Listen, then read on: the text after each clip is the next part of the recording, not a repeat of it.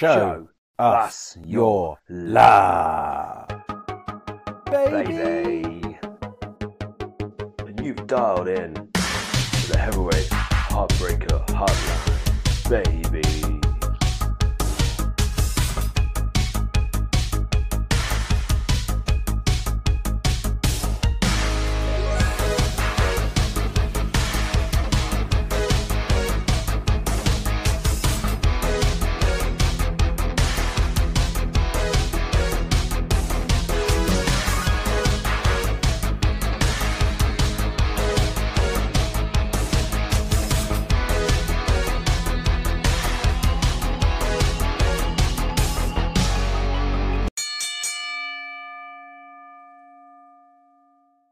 Welcome along to episode six, ladies and gents. Appreciate you taking the time once again out of your weekly schedule to lend us your ear and show us your love by tuning in to the Heavyweight Heartbreak Hotline.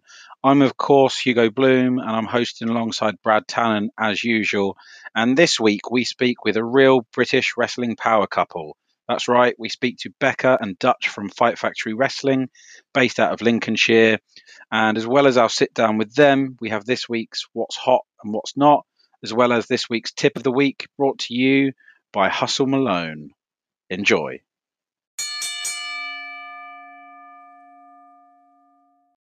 And it's time for this week's Who's Hot and Who's Not. Each week we'll give a shout out and love to somebody we think deserves it, and we'll be giving a thumbs down to someone or something that doesn't. And this week's What's Hot? Well, it has to be Hafthor Bjornsson and the 501 kilogram world record deadlift. What an absolute tank! He's called the mountain in Game of Thrones, and by God, did he just prove it! What a lift!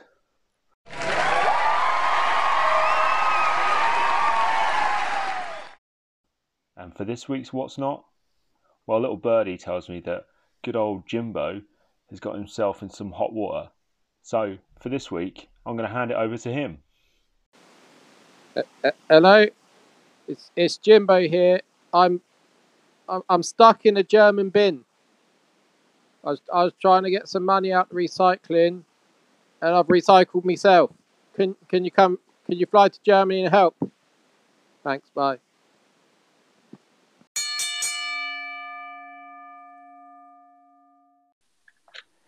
So this week we're talking to Becca and Hayden uh, from Fight Factory up in Lincolnshire.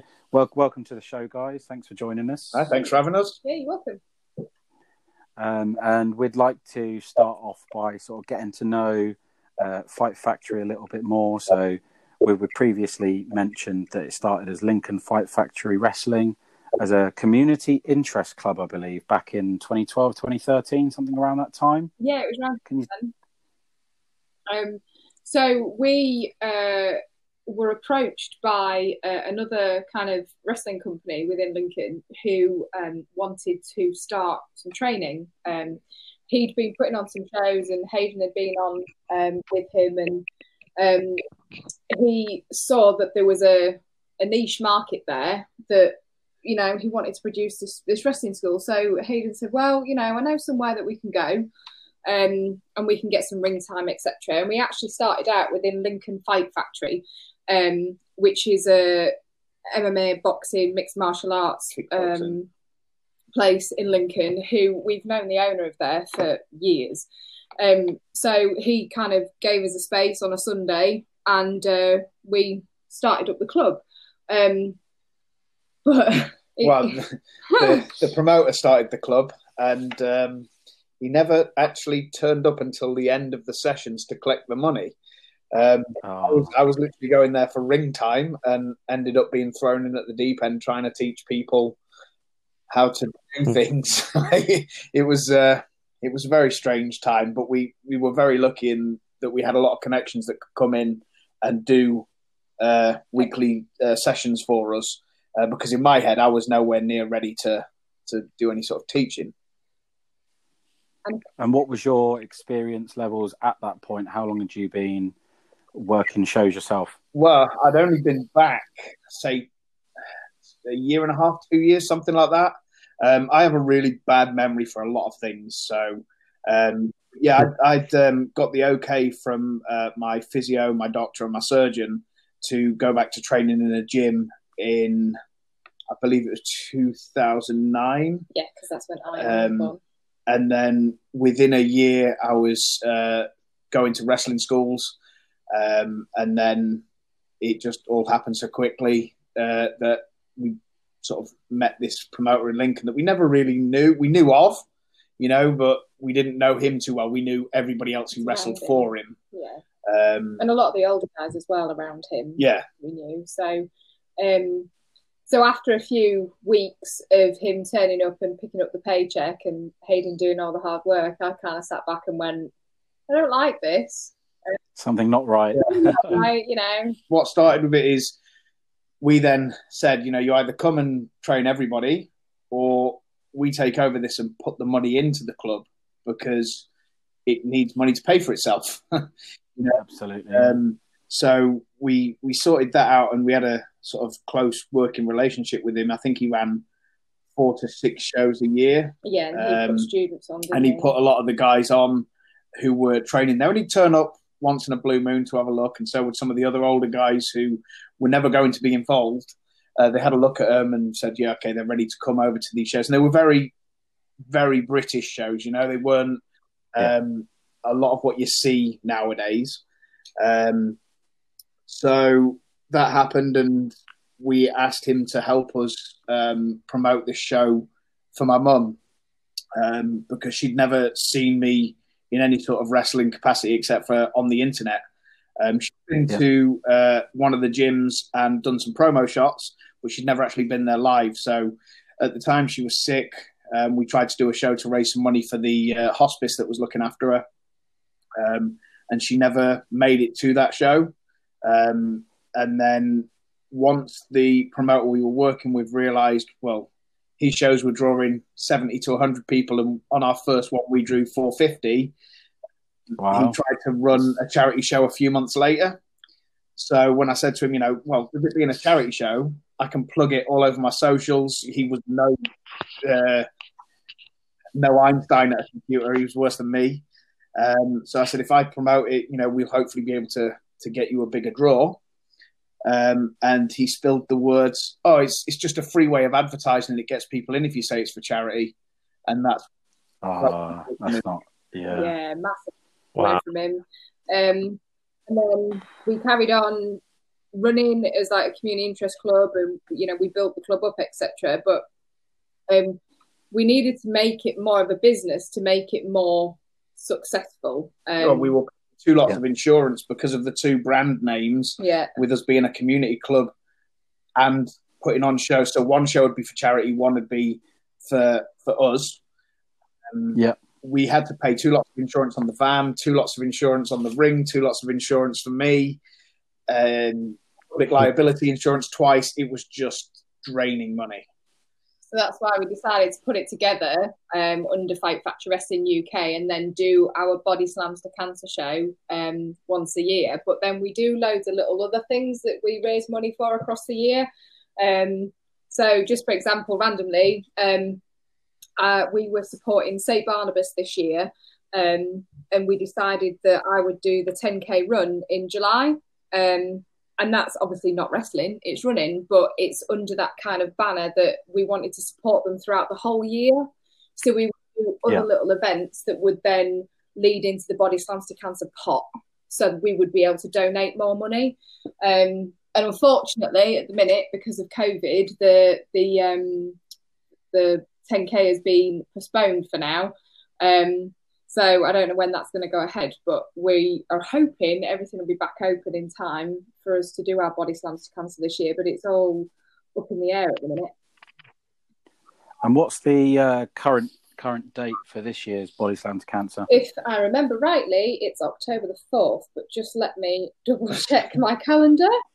Yeah, really, I think it comes going back to Dutch's point about um, memory. I think it comes part and parcel with wrestling, doesn't it? In terms of oh, maybe taking one one too many shots to the head. Uh, also, very late late nights, a lot of drive, lot lot of driving, lack of Early sleep, mornings.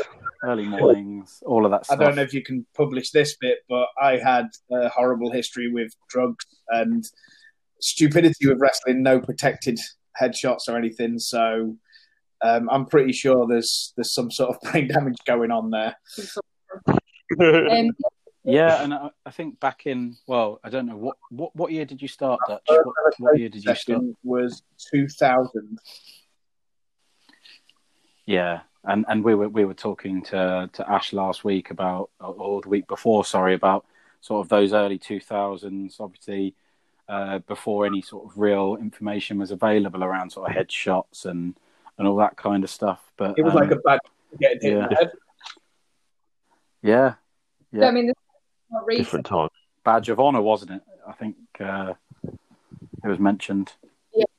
There- there's so much more research now surrounding concussions and things like that that um, as part of the academy rules and regulations i have it in that if if we suffer a concussion then we're three weeks out completely of no training no nothing you have to take that three weeks off um, That's and good, she will is. test them as well. yeah So, so i make sure that that's done because at the end of the day you know the guys have life outside of wrestling where they need to do their day jobs and they need to look after their families and as you get older you know there's so much going on with you know early onset dementia and things like that that can be caused through concussion just not worth it. Um and sometimes the guys get a bit grumpy with me because i take away their pleasure of wrestling but i say to them look this is this is for your longevity in wrestling. Um and i also say you know when we're in the ring let's not bump unnecessarily. You know you've got to protect your bodies. You should be able to do this without bumping left right and center think about you know how you're going to Yeah. be in 10 years time is your body still going to be able to function as well as what it does now um So it's work. It's, it's about working safe and working smart, isn't it? I mean, We say that a lot. if you're if you're training, I don't I, I don't know exactly how long your sessions are, but if you're training two, three, four hours over a weekend, uh, and then potentially doing a show later on that day, if you're doing pre-show training or anything like that, you don't you don't need to be yeah, like you say, being that intense all of the time. Um, as as I think it's it's known within the wrestling community again about like the metaphorical uh, like Yeah. bump clock.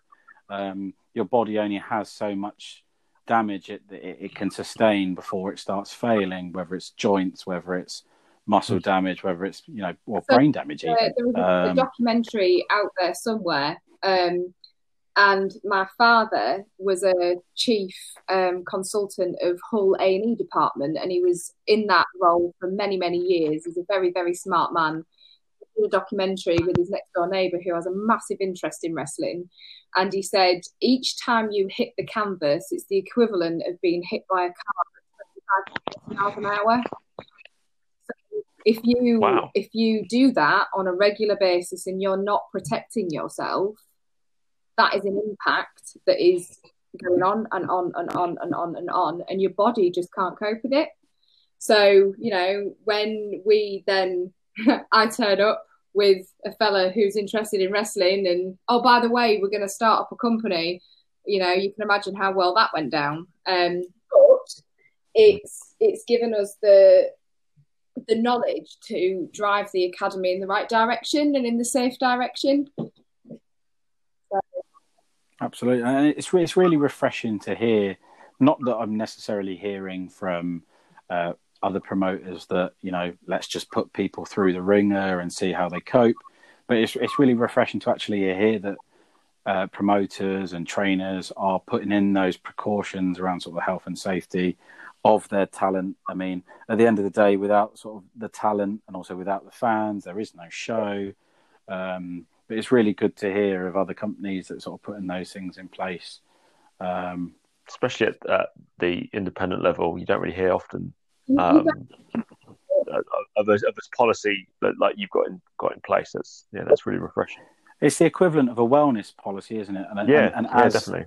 as professional wrestling isn't exactly regulated, or isn't regulated, shall we say, on on any level, it's good to know that you've got a certain set of principles and certain set of morals that are guiding you in your sort of your, We've your had um, talent turn up to the shows who have come externally, and after hearing from the night before they've been knocked stupid, um, Becca has sent them home before. We, you know, they have been paid, but the risk is not worth it, and it does upset some performers. And for me personally, I get real, real um, arty um, when I've been told no. You know, um, but when you sit back and realise, you know, it is the longevity for me being late thirties.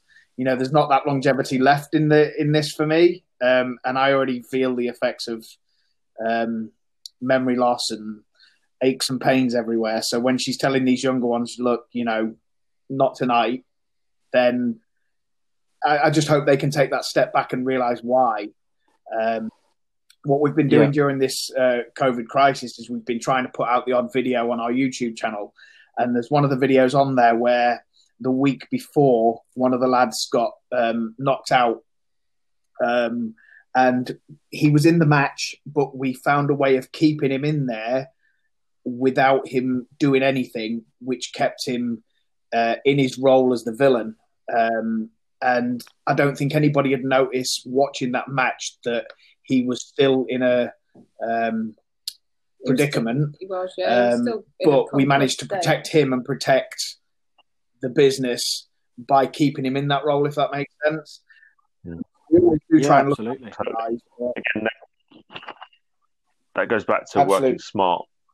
Uh, yeah, I mean, uh, from of sort of an outside looking in, uh, one thing I've always noticed about Fight Factory and and you two are very much seem to be the parents of, of the school there. Um, obviously, you you run the, the Dutch Courage Gym. I wonder if you just tell us, you know, how did obviously you've come from this Fight Factory school. How did you get to the point you are now? Do you have a building on your own or your own venue so, now? um, we started in the kickboxing gym and just got such yeah. numbers that if another class was going on, say upstairs, the MMA guys or the other side of the room, because it was a very, very big uh, gym. Uh, the other side, they had the kickboxers in. It just became overcrowded. So we needed loud, to, yeah, uh, we needed to sink or swim, basically. Um, our reputation had got half good um, at this point. So we said, right, okay, we've got the numbers to be sustainable. Um, we spoke to Sean, who runs uh, the Fight Factory gym, and said, you know, we we want to see what we can do. Um, totally amicable uh, when we left, and we found a, our own building, and we've been in there for three years, um, and it's it's been good. It's been a good three years. We we are currently in the position where we're moving, but COVID's slowing that down. So we've taken the gym down, um, and we are in the process of moving to a new building. But we just have to go into storage for a little bit. Um, to be fair, COVID's done us a bit of a favour because we needed like a bit of a time scale where we could close, move, get planning permission, and things like that. Because in this business, you can't just have an industrial unit as a wrestling gym. You have to change. Absolutely, yeah. Change to, of use. Uh, leisure. yeah, there's Which a lot is- of places which that is- don't follow that. which is basically the council taking 500 quid Hmm. from you to go, yes, you can use it as a wrestling gym. The most infuriating eight weeks of your life. Um, so the fact that COVID has closed us down means that we can pack up, do the planning mission, and not kind of lose out on training time because we can't do it anyway. Um, and it's also it means that I can move the gym without having to plan shows and do everything else that's involved um, with it because my schedule is so hectic when it comes to trying to run Fight Factory. It's unreal. Um, so hopefully by kind of end of July we'll all be moved and uh, hopefully we can reopen. But I I don't know when gyms are going to be allowed to open again this year. That's the bit. Mm. That that is just the little bit that will either cause us to sink or swim in that we'll need to pay rent on a new place, but you've not got a lot of income coming in, so it's kind of sat there, Mm. wait. For those, sorry, for those potentially interested in, in coming along, where is the new So the new we're venue? hoping to be in Tentercroft Street, which is in the centre of Lincoln. It's literally next door to the railway station. yeah, you step off the train, walk over the bridge, and you're there. Yeah, it, it is just Amazing. it's a perfect um, area, venue, etc., for us to be in. Um, and as soon as the council hopefully gives us planning permission, then we'll be able to get everything up and running. Um, but all of our contact details have stayed the same, like our email address and everything, and our Facebook pages, and we'll be keeping everybody up to date on there, um, so that we can um, keep all of our fans and prospective students involved. So. there's a, a few a few things there that that we've mentioned, and, and we've gone we've gone at quite a quick pace there that I just want to sort of circle back to. Firstly, uh, we, we were talking about the health and safety element there. I think if if back when I started in 2013, there had been a bit more sort of information around sort of wrestling safe, wrestling smart, I certainly wouldn't have had the five or six concussions I think I've had uh, since since then. Uh, certainly, I, I, would have been a bit more sort of switched on and a bit smarter to the fact that it's probably not wise whilst under a concussion with a black eye to to be going to the gym the next day and trying to lift heavy and everything that I was because I just thought at that point I'm immortal. It's fine. I've just got a headache for two weeks. But actually, you know, it was, it was a grade one concussion, and I should have been sat at home, not really putting any pressure or strain on my body. Stop. And then, but yeah, there, there, there was none of the sort of, I think, information, certainly not uh, bestowed onto myself um, at the time that, you know, so the fact that you turn people away from training or shows, I think that's really good. And at the end of the day, everyone right now is going through the same lockdown, the same ban yeah. from wrestling uh, and and wrestling training and the fact that you know group classes obviously people can train in their gardens and all the rest of it but the, the group classes are ceased so you know if you can do this you can take your two three weeks off that you're that you should do to to recover from stuff like that i think the the other point that you that you really nailed and or that you touched on was around the actual setup that you guys had and that you'll have when you move into your new place and the fact that you have a dedicated facility for the, the, the, the trainees, the workers to come learn the learn the craft of wrestling. But also, you've got all the sort of cardio and strength equipment there in that space. There's I I can't think of many places. I mean, again, don't get me wrong, but I've I've not been absolutely everywhere within the UK yet. Um, but there's I, I, can think of a, a, few examples like House of Pain, uh, All Star Wrestling up in the north by Dean Allmark. That they, they, have got a similar setup where they've got that uh, they've got that weight and, and, gym stuff, and they've got the the rings up. Uh, there aren't many places like that.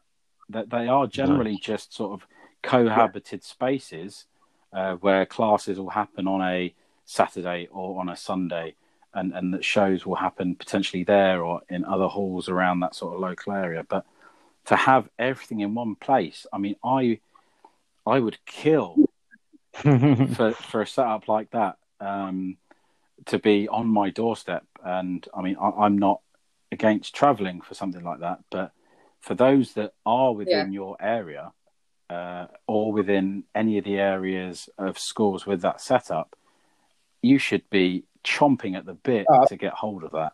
And mm. you know, I'm I, I sit here now sort of with with my clist, uh, sorry clenched fists just of envy and, and, jealousy that people have that and um, you know I, I really hope that people are making the most of that sort of setup i think it's what what we try and encourage with with our homegrown guys is to go to other places as well you know um, some to see um, how uh, everyone has a different way of learning and what you what you can see a lot of is you see guys come from one school they have a similar style and, and it helps them change their style.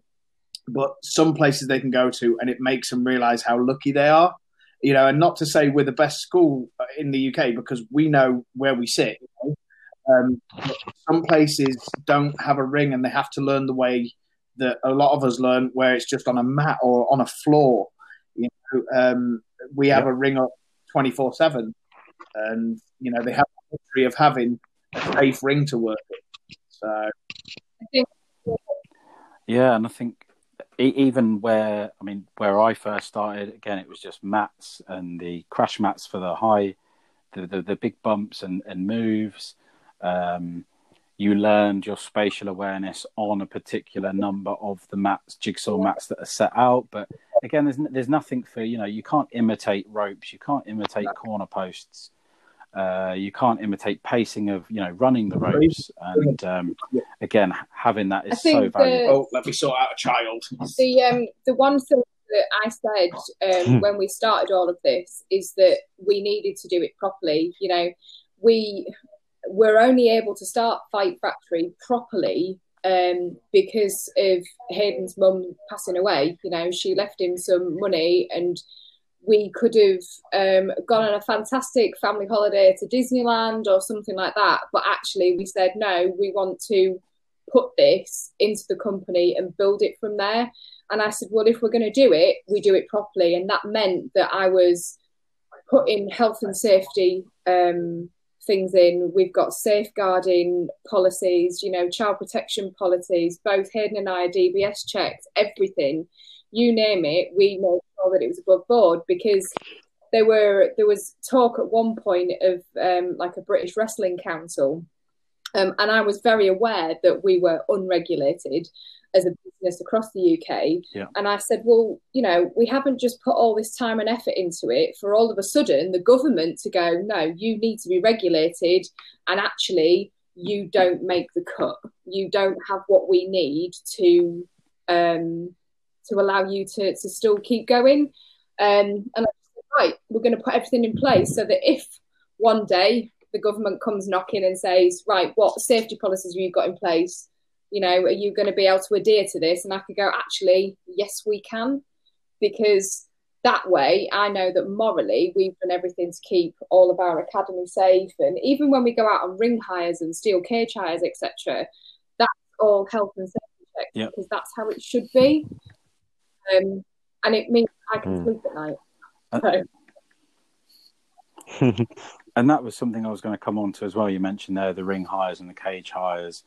Uh, going back to the point you made about sort of hectic schedule, so you've not only got to manage uh, a school of uh, trainees and workers coming through your academy, the fact that you've got a gym premises, the fact that you do your own uh, shows, you also do charitable events, you also obviously let out your setup or Yeah. certain elements of your setup for smaller or e- even promotions that don't necessarily want to or um, you know make that that large investment themselves and they can We- obviously hire you on a on We've a been per, hired on a per per show show basis, but we've also supported the likes of World of Sport in their tour. In that we were kind of brought in to make sure that the rings were put up properly because they'd seen how our team works, and they knew that I could, between me and Hayden, get a wrestling ring up in any venue, anywhere. And that really sounds like I'm blowing my own trumpet, but I know what I'm doing,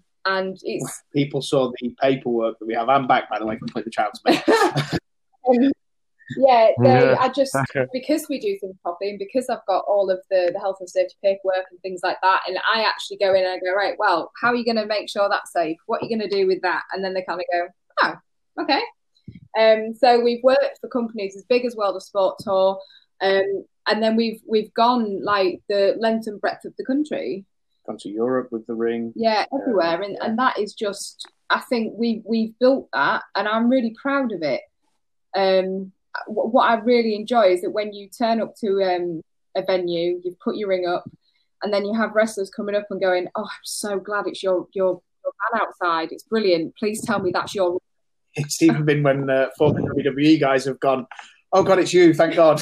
you know, it's kind of a nice. Yeah, you know, Yeah. that's nice. That's nice that the reputation goes before us. So, um, yeah, and as well as as well as the wrestling business and the the ring hire and the academy, I'm also doing my nursing degree, and we have to run the family as well. So there's a lot.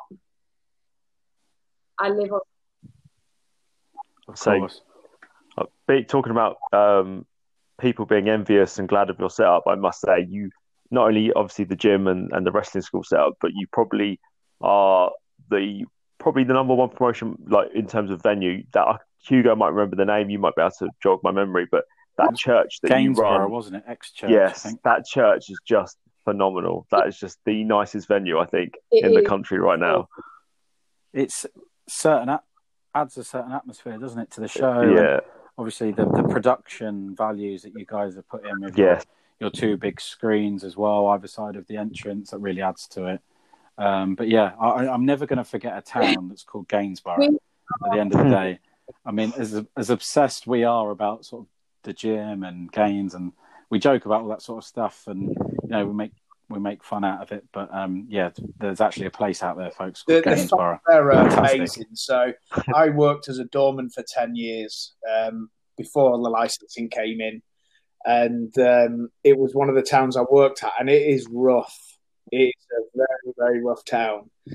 And when we broached the subject of putting shows on there, we just thought, right, we're going to take big guys, we're going to knock the snot out of each other and put on something that looks as close to real as we can do. And They didn't um, like it. They didn't respond to No. It was really weird. And then we had our um, popcorn match, so to speak, um, and it was just a comedy match. And the roof blew off the place. And ever since then, we've found our connection with that town that they can go to the end of their street and see a violent fight, or they can come to us and have a break from reality.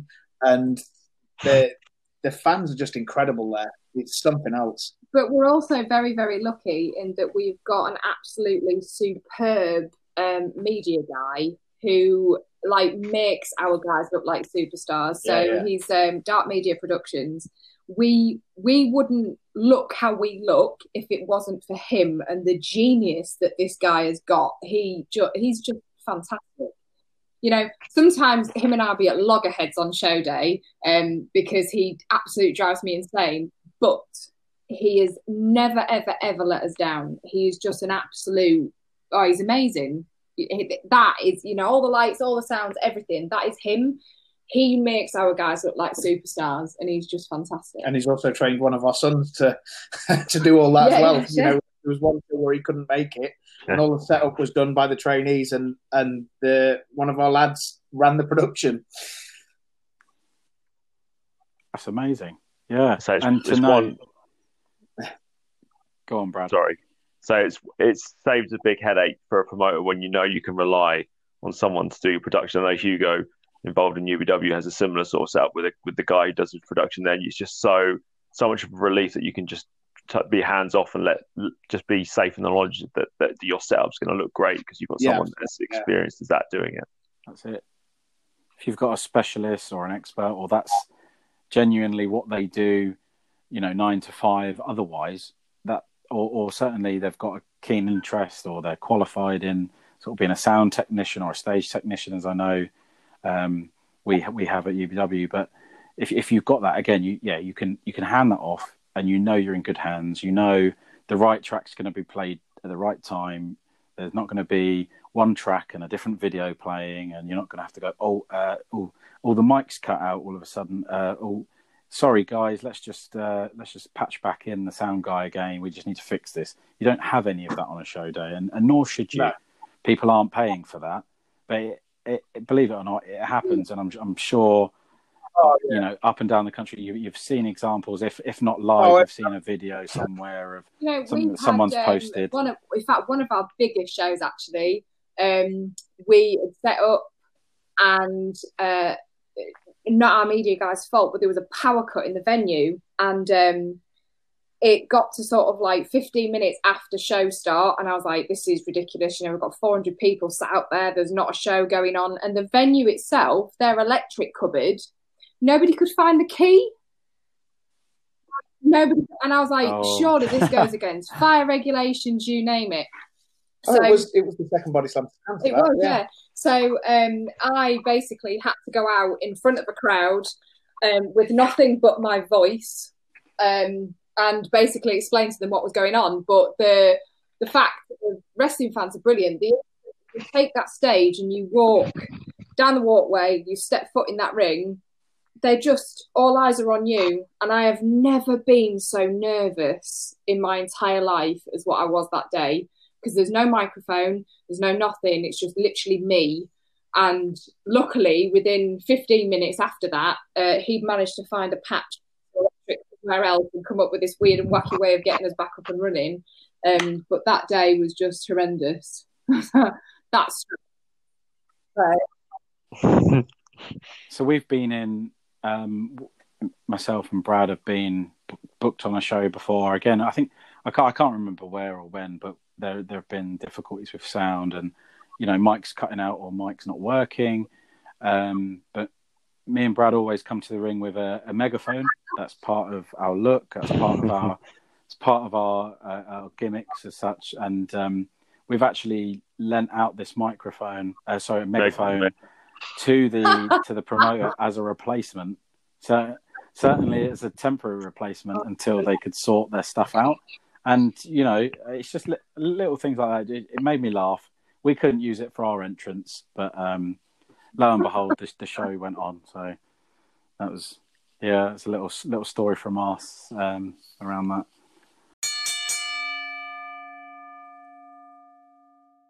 It's time for the tip of the week. For when the tip is more than enough.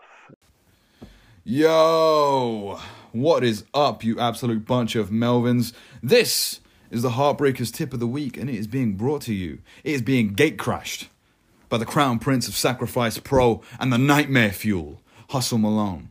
And this week's tip of the week, well, this week's tip is to drink bleach. That's right, drink bleach, the tasty treat for all ages. Goes great with a pina colada. Look, I'm just joking, right? I'm just joking. You know, I know I shouldn't have to say it, but you know, UBW fans, it kind of yeah, it goes with the consensus. Look, this week I'm giving you two tips from good old Hustle Malone. The first one is to be the master of the YouTube tutorial. You can learn anything from YouTube, and yes, I do mean anything. I'm teaching myself portrait photography at the minute, so when I come back, all of you with your sideways mobile phone out of focus with your thumb over the corner, quote unquote professionals can be left in the dust. I'm also learning the keyboard as of next week, so I can play myself to the ring like a cross between Elias and Stevie Wonder, and I'll travel to the ring on a little platform as I travel along with a little smile. You know the platforms like at WrestleMania, the Greek one? You'll love it, it'll be great. You can learn absolutely anything, and even for you professional quote unquote wrestlers, you, you can look at Till We Make It by Mike Quackenbush for advice on the business, or you can learn hold for hold from Jonathan Gresham from his YouTube channel Octopus University. There's no excuse to come into quarantine the exact same person as when you leave it. So be a better you, because you can't cheat the hustle. My other tip, well, that would be to check out the uh, the Show Day podcast. I don't know if you've heard it, the Show Day podcast on Apple Pods and Spotify, hosted by Hustle Malone. I talk to names like Chief Deputy Don, Mad Kurt, Charles Crowley, the whole gang. So be sure to check that out, and uh, I'll send you back to Aquaman and SpongeBob. Peace.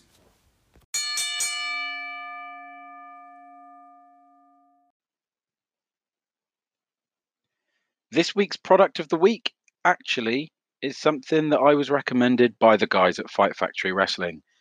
And that is a product called Endure. Endure is a blend of BCAAs and EAAs, which is manufactured by a company called TWP Nutrition, and it's part of their Platinum series. Now, I'm currently trialing the uh, blue snow cone flavor, which is something special indeed. It's easy to drink, mixes well, and it's good for before, during, or after exercise. And in fact, this past weekend just gone, I took it on my seven mile run, and recovery for me was no issue with Endure as it contains the right amount of electrolytes required to stay hydrated during exercise. Um, if you're interested to find out more, you can find TWP's Endure product online. In fact, if you go on Instagram uh, after the podcast and search for and follow at team underscore OHS, uh, hit them up, drop them a message, tell them that Uncle Hugo sent you, and they'll sort you out with um, a number of different flavors that it actually comes in uh, for you for you to pick from. Um, but right now, it's time to go back to our chat with Becca and Dutch.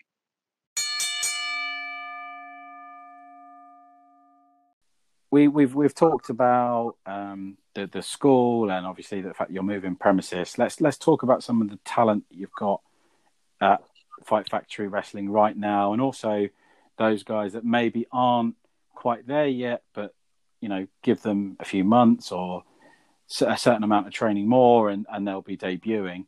You know, can can you tell us about some of the guys that, or guys or girls that you've got in the academy at the moment, and and that you're that you're really, you know, uh, polishing and you know you're pushing them to be a, a big star, if not now, you know, So not not long, um, not far in the future. We've had uh, Will Cruz came through us. Um, he's now well now locked in the same as the rest of us, but he's out there. You know, he's uh, doing a lot of work all around. He's been to Europe. He's been to the States.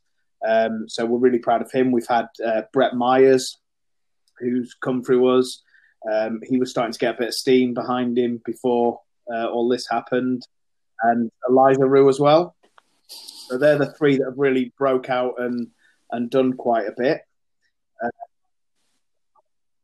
And so, just Yeah. touching on uh, Will and Brett there, th- those were those were the guys that actually uh, I went up against when I tagged with sticks uh, for Yeah. you guys at Body Slams Cancer last year.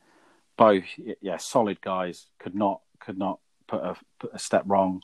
Um, Will, for his size and the fact that he's a, a big powerhouse, is so agile, and that is incredibly rare. He's, it's actually a pleasure to watch him wrestle, to be fair, Um, because you wonder how on earth he manages to do half the stuff he does.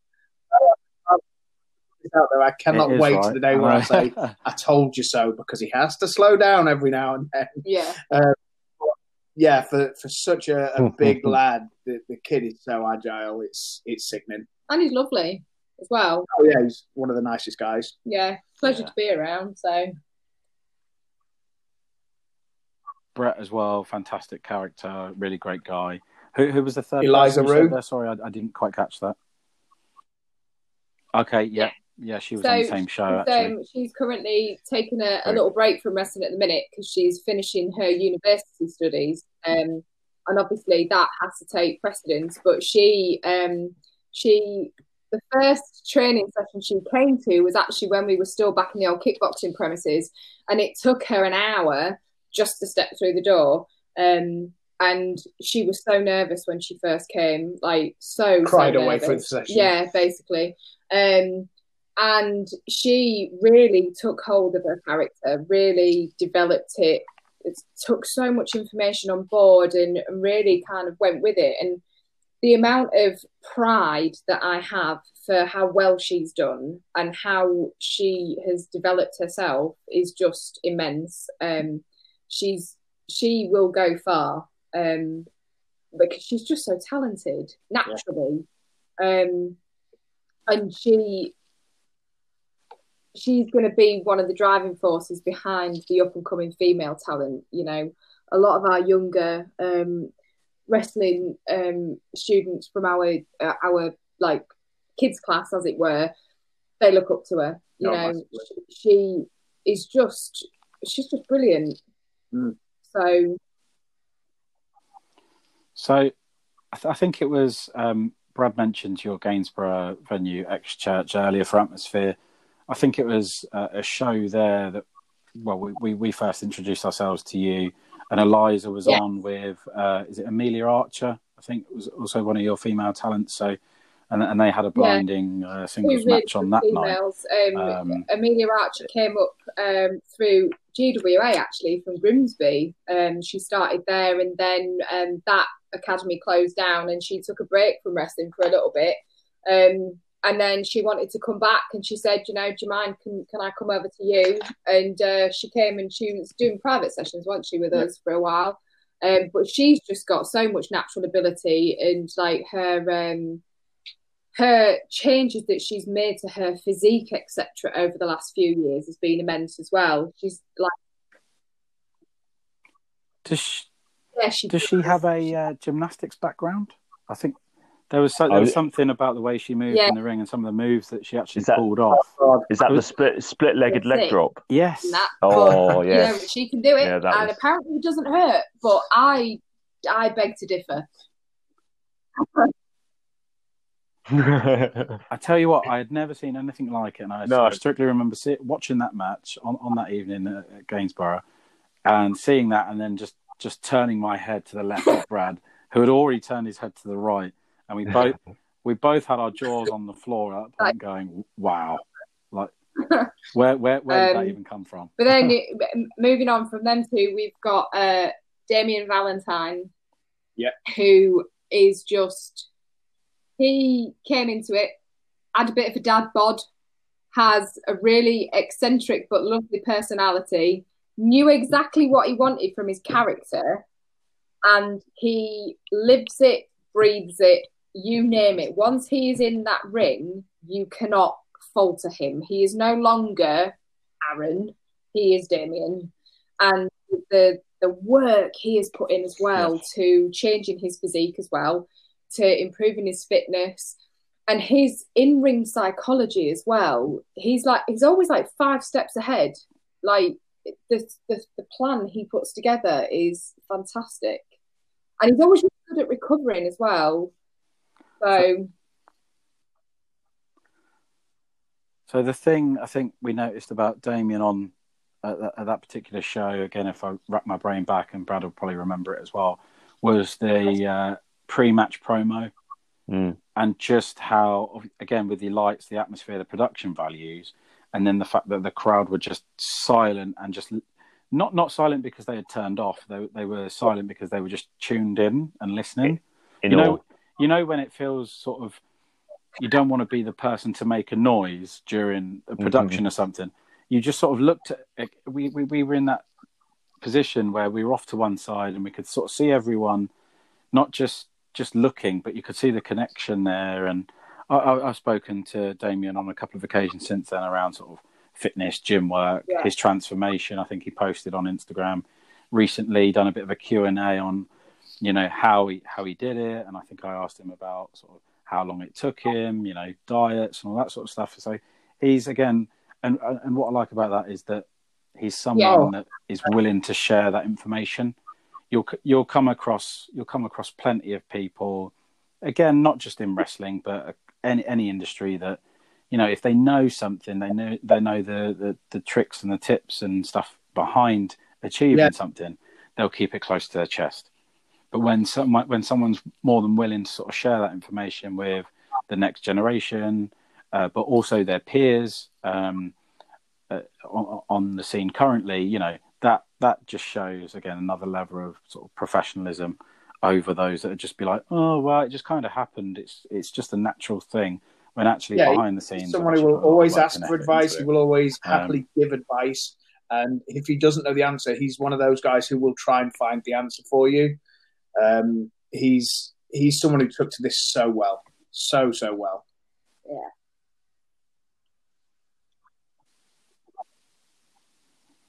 Who who else have you got coming through that's maybe not um, necessarily on the main shows yet, or certainly not a, a Um, regular We we just uh, member yet? started getting Um, a few shows under my daughter's belt. Um, so she's had four or five outings now, and quite a bit of interest externally. Um, Jack, Jack of Clubs, Jack of Clubs, yeah. he's um, he's been getting a little bit. We've we've had him for Yeah. on shows for maybe six months now, Yeah. something like that, and he gets a very good uh, reaction with the crowd, um, And- and his understanding's there as well. we'd um because of um Eliza stepping back to do um her studies, she'd rel- relinquished the junior heavyweight. So we were about to do a junior heavyweight tournament before all this lot kicked off. Um, and it would have had our upcoming academy guys in there. Um, so we've got the likes of Christian Caleb um, and Eden Frost. They are just two guys who They in- were supposed to debut as COVID suppo- kicked in. Yeah, they were supposed to. The work, the work ethic of both Oh. of them, the the way that you can see their brains ticking when they're in the ring, and they're so passionate about it. And you can see when they're they're like, you know, if they slip up a little bit, they then beat themselves up because they can't believe they've done it wrong, and they're always really, really trying hard. And um, We're really two, lucky in the fact that we've got some of the guys who we could put in there with any external talent or any new guy who have trained with us. They don't want to go anywhere else because of their family commitments and their jobs. They just want to stick at this for a hobby. They sit at the top of the roster. Um, they will encourage the newer guys and they'll push them forward and they'll say to them all the little things where promoters have said to them, "Hey, we'd like to use you because of this." Because they don't want that external work, they're passing on that knowledge. So someone like this totally ruins kayfabe for him, but Tobin Grace, um, He's he's one of our guys who we could put in there with anybody, and he could he could sit anywhere in the card. He knows when he's put on a card what his position is and how to utilize that position.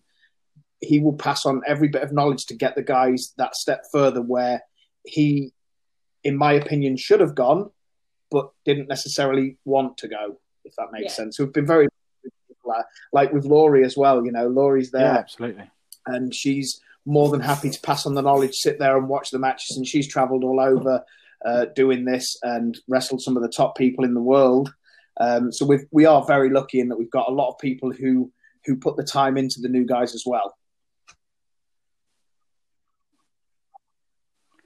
And so, where you've got new guys that were potentially on the cusp of, you know, making a debut in in this tournament as sort of lockdown commenced, and you know, everyone's in the same boat in the fact that you know we're, we're all on this same restriction right now. How are you, and how are the sort of more senior roster members keeping the less experienced younger members sort of still active, still thinking about wrestling, still thinking about character work? What, what are you guys doing?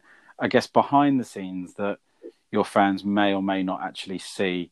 Um, We have to a keep them um, sort of private fresh Facebook group. relevant. and um, we share the odd match on there. We're asking the odd questions, like uh, with WrestleMania just happening. Um, I made a point of of saying to them when you're doing training matches in the gym and you struggle to react how you think you would react in front of a crowd. This shows you that that's important because look at WrestleMania, the biggest stage in the world. They're doing exactly what we do in our gym. Uh, so I asked them to sort of watch the little things and, and Yeah. write their own critiques and um, give their own feedback. So we asked them their favourite matches and why to, to give us a breakdown what they see as good psychology. Because to me, there's too many people from my age and older who are too happy to say this is the only way wrestling works. And to me, it's it's a subjective thing. You know, uh, there's there's a lot of guys out there who flip flop and fly and can't put the psychology into it, but there's a lot of guys who do that. Like Robbie X, for example, his psychology is unbelievable, and he can do all the flip flop and flying in the world, and it makes sense. So we try and get them to sort of think about things like that, why and and where to put these things. Um, and then a few of them are keeping in touch privately with um, like I'm struggling with training. What can I do? Just giving them little tips on how to keep motivated. Um, we're trying to ha- have them do some fun little videos to put out there. We have a, a fan interaction group, um, so we want them to keep themselves relevant with with the people who pay to watch them by putting out little videos, little Q and A's, and things like that. So We've also supplied like gym equipment as well. yeah, So, we've like, given some of the weights away and stuff. yeah, so they, they can that to keep their fitness up.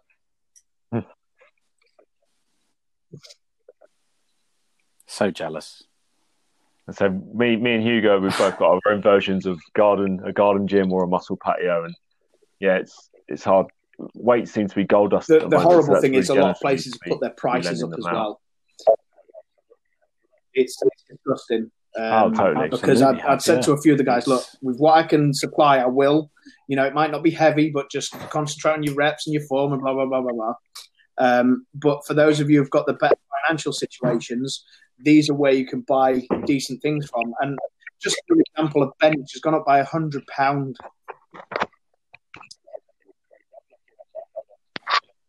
Yeah, it's crazy. I'm lucky enough that I held on to all my old weights from, and my mum was storing them in her shed. So, but yeah, I, I even the second-hand market is it's extortionate what people are charging for 15 kilogram weights, for example. It's like 100 quid or something stupid. It's, Yeah, it's just for- utter madness. Hundred pound for a hex Jesus, I'm dumbbell, my fifteen fifties. kilos. Uh, isn't yeah, I- like. I saw something um, not long back Yeah. on Facebook where they were renting some weights out for a certain amount of money and time, and I was just like, "Wow, that is a lot. Like that is a ridiculous amount of money. That's Yeah. like having a gym membership for a hundred pound But that was like In for your own two house. weeks. I was like, Yeah. "That's just like no, that's serious taking advantage." Oh. So. That's crazy. So, Dutch, you mentioned there about um, a generational thing around sort of the approach around around wrestling and training and stuff like that, and and it sort of it reminded me of something we spoke about just earlier on in this, this episode around um, you guys encouraging people to train elsewhere as well as at your own place. And I think it came up in a conversation with Ash a couple of weeks ago that, um, you know, we, we also encourage that sort of, you know, sharing of, of students between schools and, and, and just generally, you know, letting people know based on your experiences where sort of good to train outside of your own place because if you if you just spend your entire wrestling career learning from one person all you're going to become is a cookie cutter of that same person, right? Whereas if you train, uh, I don't know, four or five places uh, over the period of a couple of years, whilst, you know, I'm, I'm not saying you up up sticks and sort of literally move training schools permanently, but you get that influence. You you pick one or two things from that place, or two or three things from that place, and I think um, I was I was speaking to someone else about that. That's their approach to a seminar. If if you take one or two yeah. key nuggets of information from a particular seminar and you put that in your back pocket, then you become a slightly, you know, broadened and, and, and, and, more seasoned you, have to uh, have, professional. It's like with anything, like you have to have the knowledge behind you in order to be well versed in it. So, for example, I uh, went into a ward nursing and I took a certain aspect of nursing that I'd learned and I'd learned it really, really well. And then the situation wasn't relevant to how it would be applied, then that knowledge that I'd got was absolutely not needed and rubbish. But if I like look at different aspects and take bits of information from different professors and different nursing books and things like that, then I'm taking all of that information in and that makes me a better nurse. So, and that applies to wrestling. So, we bring in other. Um, so we have a lot coaches, of guys who who aren't necessarily um, comfortable in their living situations, um, and the, you know wherever we can, we try and help people into this. Um, so they might not necessarily be able to afford to travel to other places. So we do bring people in for seminars, and we try to do every year a week of training, so a solid five yeah. to six days of different coaches, and we've done that for the last three to four years, where we've had a, a dedicated week of different coaches from not just the UK, but you know we've had guys from the states in as well, where they come in and just teach little separate things, and we create a little group message to make sure they're competing themselves. So we had um, Chris Silvio came over, and he his um, seminar was amazing. I actually, I'll let you into a little secret. Wrestling isn't really my bag, right? um, I, uh, it, it's it's never been my thing. It's always been Hayden's baby, and I've just kind of followed him up and made sure that everything was done properly. Um, but Chris Silvio absolutely got my attention just to see his seminar and the way that he taught and the way that he engaged the students was just it was almost like a thing of beauty this guy just knows so much and his psychology and everything is absolutely fantastic. And i thought well if you can grab my attention and i don't want to learn how to wrestle then imagine the benefit that the students are getting from that. So we've had him and then we've had like bram we've had nick aldis we've had frank cullen um, you had my adopted son teaching, oh, as, uh, as I call him, he came up. Uh, I don't call him Johnny. I call him Jenny. It's a it's a I've got with him. Um, but yeah, he came up and he's actually been to us more than once. Um, his seminars are fantastic. Um, and I think that as a company, you should never be frightened to let your students fly the nest a little bit because it's only going to benefit you when they come back. Hayden can teach, and and actually Absolutely. to watch him teach is is fantastic because he loves what he does. But when students come back and they go, "Oh well, um, Paul Malin teaches it this way," all right, okay, actually, then he learns from it, and you know, Hayden will take part in the seminars of the the other coaches that we bring in because you never stop learning in this business. The, the, thing came to me with six whenever he comes down. Absolutely. Because he's got such a way with his words. Um, I think he could teach a tree to wrestle. If I'm yeah, honest, he's brilliant. um, he, he explained something to, and this happens a lot. Yeah. He explained something to one of the guys, and they afterwards they went, "I can't believe that he said this and it clicked." And I'm like, "But "I've been saying this for two years." but it's the way he says it that, Yeah. that makes that difference. Um, Mhm. and uh, there's one of the girls who constantly gets ribbed about it now. So whenever she goes, "Oh, I don't understand," oh, we'll ring sticks and they'll explain it to you. You know, uh, it, it's everyone's got different ways. Everyone's got different. Everyone's been taught different ways, so it's just beneficial to everybody. yeah. Never stop learning ever. I, you know, I, I'm just learning different aspects of Definitely. the business. Amen. Uh, there's a there's like an, an an ongoing joke with us and the trainees and Laurie. Um, they'll mention somebody and I'll go who, and they're like, "You need to Google that, don't you?" And I'm like, "Yeah, I'm afraid I do." Um, but because I can admit that and I know kind of my faults, as it were, it, it only means that we can produce a better environment for the guys to learn in, and we learn together. And it's just it's brilliant. And i love all of our students. It's like one big family. So Yeah, some of them can call us mum and dad, as you said earlier. I say that is from as I said mentioned earlier, looking from the outside in, Fight Factory seems to be one of the best um, wrestling families there are in the country, and, and obviously you two are the, the the parents of that of that family because when we come along to the to, to the shows, the sense of um, togetherness is is something that is rarely seen in other places. We just sort of wel- welcomed, weren't we? Really, it Yeah. wasn't a case of who are you and what are you doing. you Yeah. know, it was a case of Definitely. here, come o- you know, come over, let's have a chat, sort of thing, more than more than anything else. And it was, yeah, it was good to come up against or come up to people that are, you know, open and friendly rather than sort of cliques sitting in a corner in their little circle of chairs where you feel like you can't really talk to I bet- anyone or anything like that. i've It was all- experienced yeah, so really many nice, different so- locker Yeah, rooms and environments and as a female promoter that has been one of the challenging things over the last seven or so years. Um in the beginning it was a case of nobody would ever speak to me. It was oh we'll ask hayden and, and hayden would have to say no you need to speak to becca. That's her bit. That's what she you know and it was really really difficult and, at- and at one point Interesting. yeah. I I had to be quite I don't know if I say ballsy. I had to go out there and show no, this is I think Saraya Knight made you take your face for a dump, didn't she? And yeah, she did. I had a really good conversation with her. Let them, you know, you are you. You need to be you, and go out there and get them, bird. Is what she said to me, and and that was it.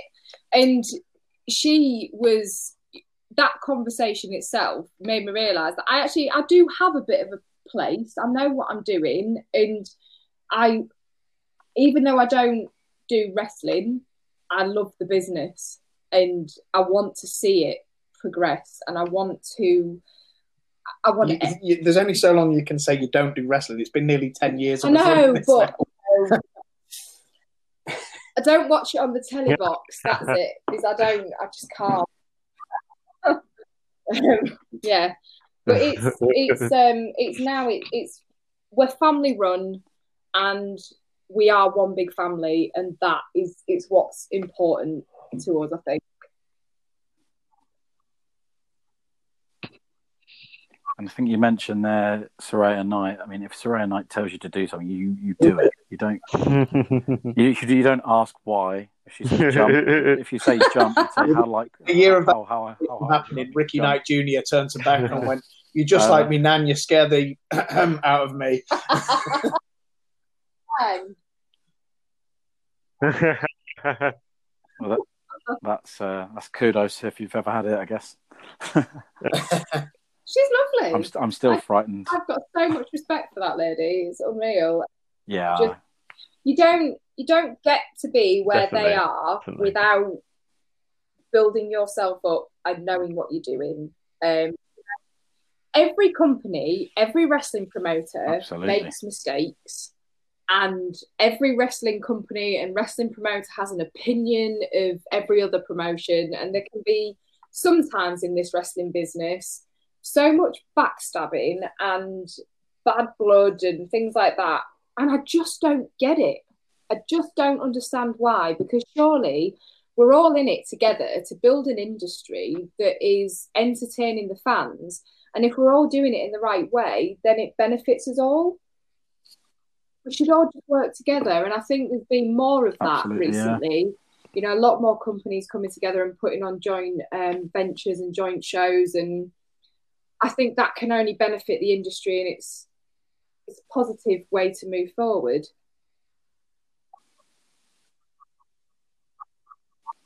Yeah, so talking about a collaboration, you you feature you you've had quite a long running story with House of Pain.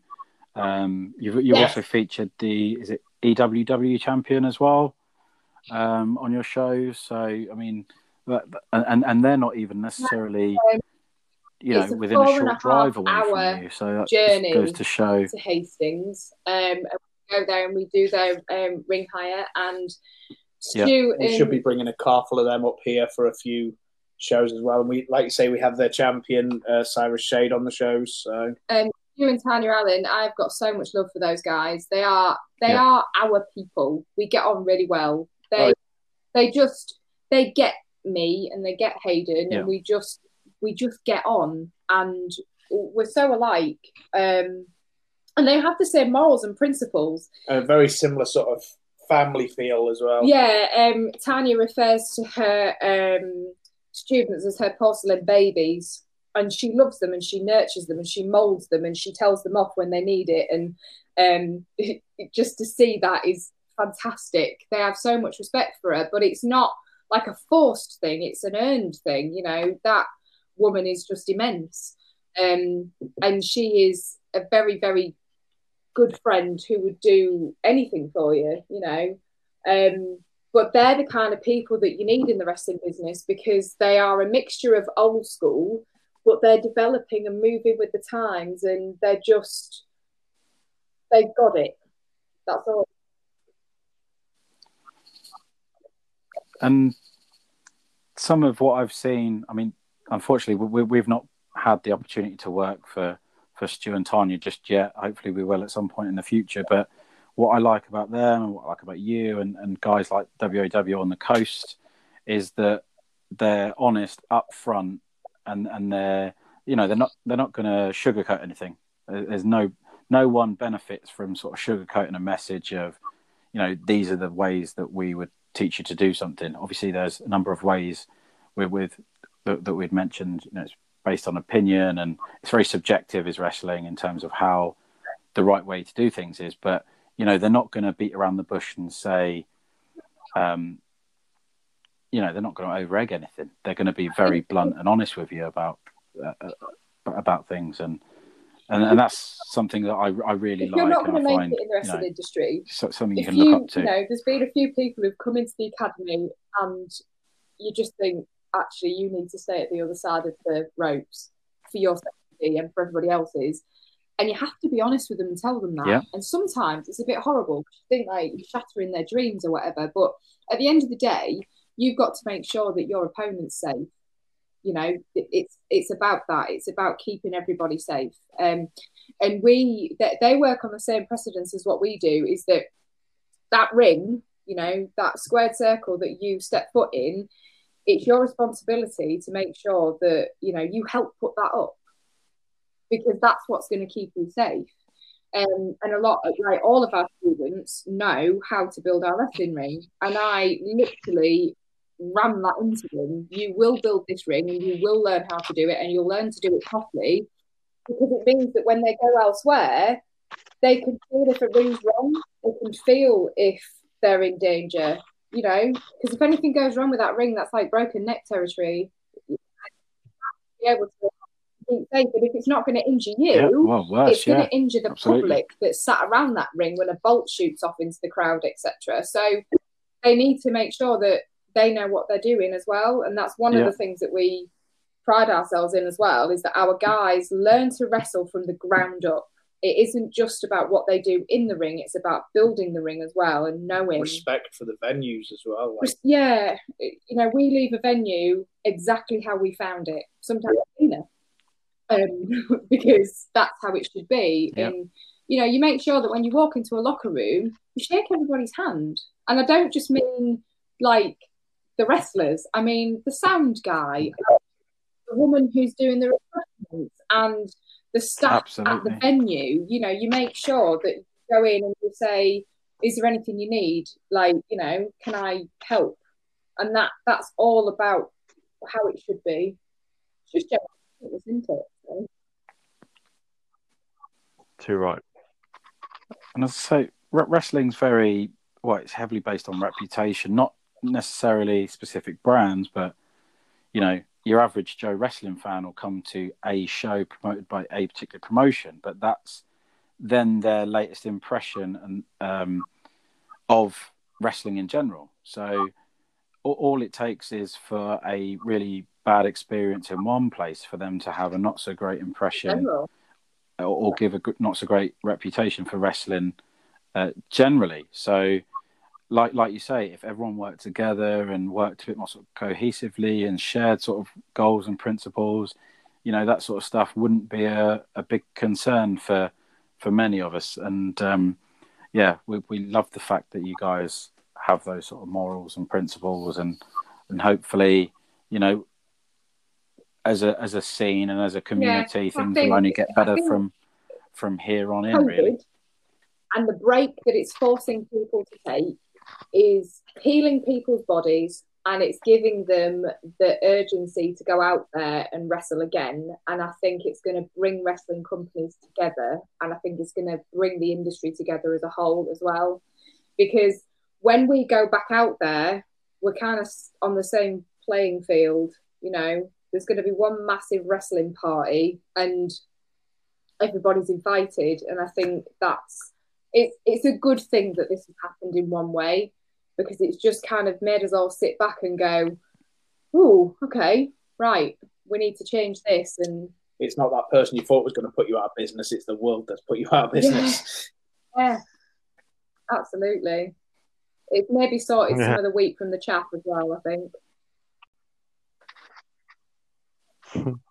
Yeah, I really hope you're right in, in, in, that, in that respect. Not not necessarily the wheat from the chaff, but the, the bit you mentioned um, there about bringing everyone together, and certainly everyone I've been speaking to and keeping in touch with, both those that I was in regular touch with before anyway, but also those that I you know I maybe saw once or twice, you know, in a couple of months um, at, at shows that you just generally say sort of hi to, and you have a little five ten minute catch up when you did see them, but those those people as well Yeah. are also sort of looking forward to sort of shows reopening and and training schools reopening. lot So I and just getting back on the road and, and clocking those miles up again. isn't it? You know, Um, I love a wrestling road trip. To be fair, I uh, like the van is usually like my second home. Um, but I love it. You know, that part of it is brilliant. So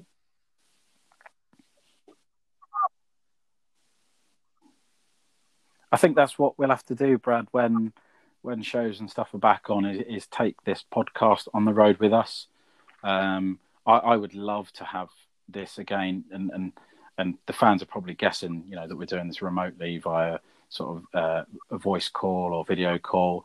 But um, I would love to be sat in a room and, and have these types of conversations with people sat across a table from them and be able to do this pod. You know, before maybe maybe not necessarily before, as it's pretty hectic uh, getting shows set up, but certainly after or i- i- if possible during shows to to have these kind of chats. Yeah. uh, Brad, what do you reckon? Definitely. Um, yeah, Hugo. Yeah, definitely agree with that. Um, would love to take this on the road, and as you say, it's a lot easier to do these things face to face, and it's those small inter- small interactions We've- and we've had a social few, interactions. that I um, think everyone's radio missing at shows broadcast from Body Slams to Cancer, so BBC Radio, I think it was, yeah, and um. Siren, which is the local community radio station. Um, they broadcast live from the events. Which you can always feel that come through in a podcast or a, a the radio show. I think. yeah, it's a different atmosphere, isn't it? Well, what can I say? What a great couple. And it was a lot of fun to have Becca and Dutch on the hotline. As we just mentioned, myself and Brad are looking forward to taking this on the road with us as and when restrictions are lifted across the UK once again, and in fact, Europe.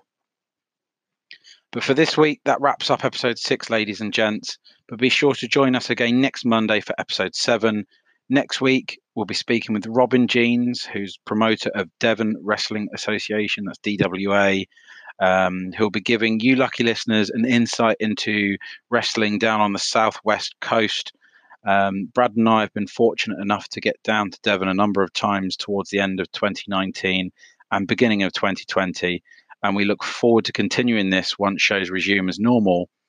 And it's an enormous honor for us to get Robin onto the hotline uh, for you guys to to speak to and, and, and to listen to as well. Um, and remember to be part of the show. If you've got any questions or comments that you'd like to record to be played on air, which will in fact form part of the episode itself, you can record that so easily by visiting anchor.fm forward slash HH hotline forward slash message. Um, you can also continue to send your questions and comments to us via Facebook. And the link for that is facebook.com forward slash heavyweight heartbreakers. Or if you're keener on using Instagram, you can use that as well. So on Instagram, you're looking for at Hugo Bloom Pro Wrestler or at Brad underscore Tannen. Um, but until then, folks, thank you very much for listening and stay safe.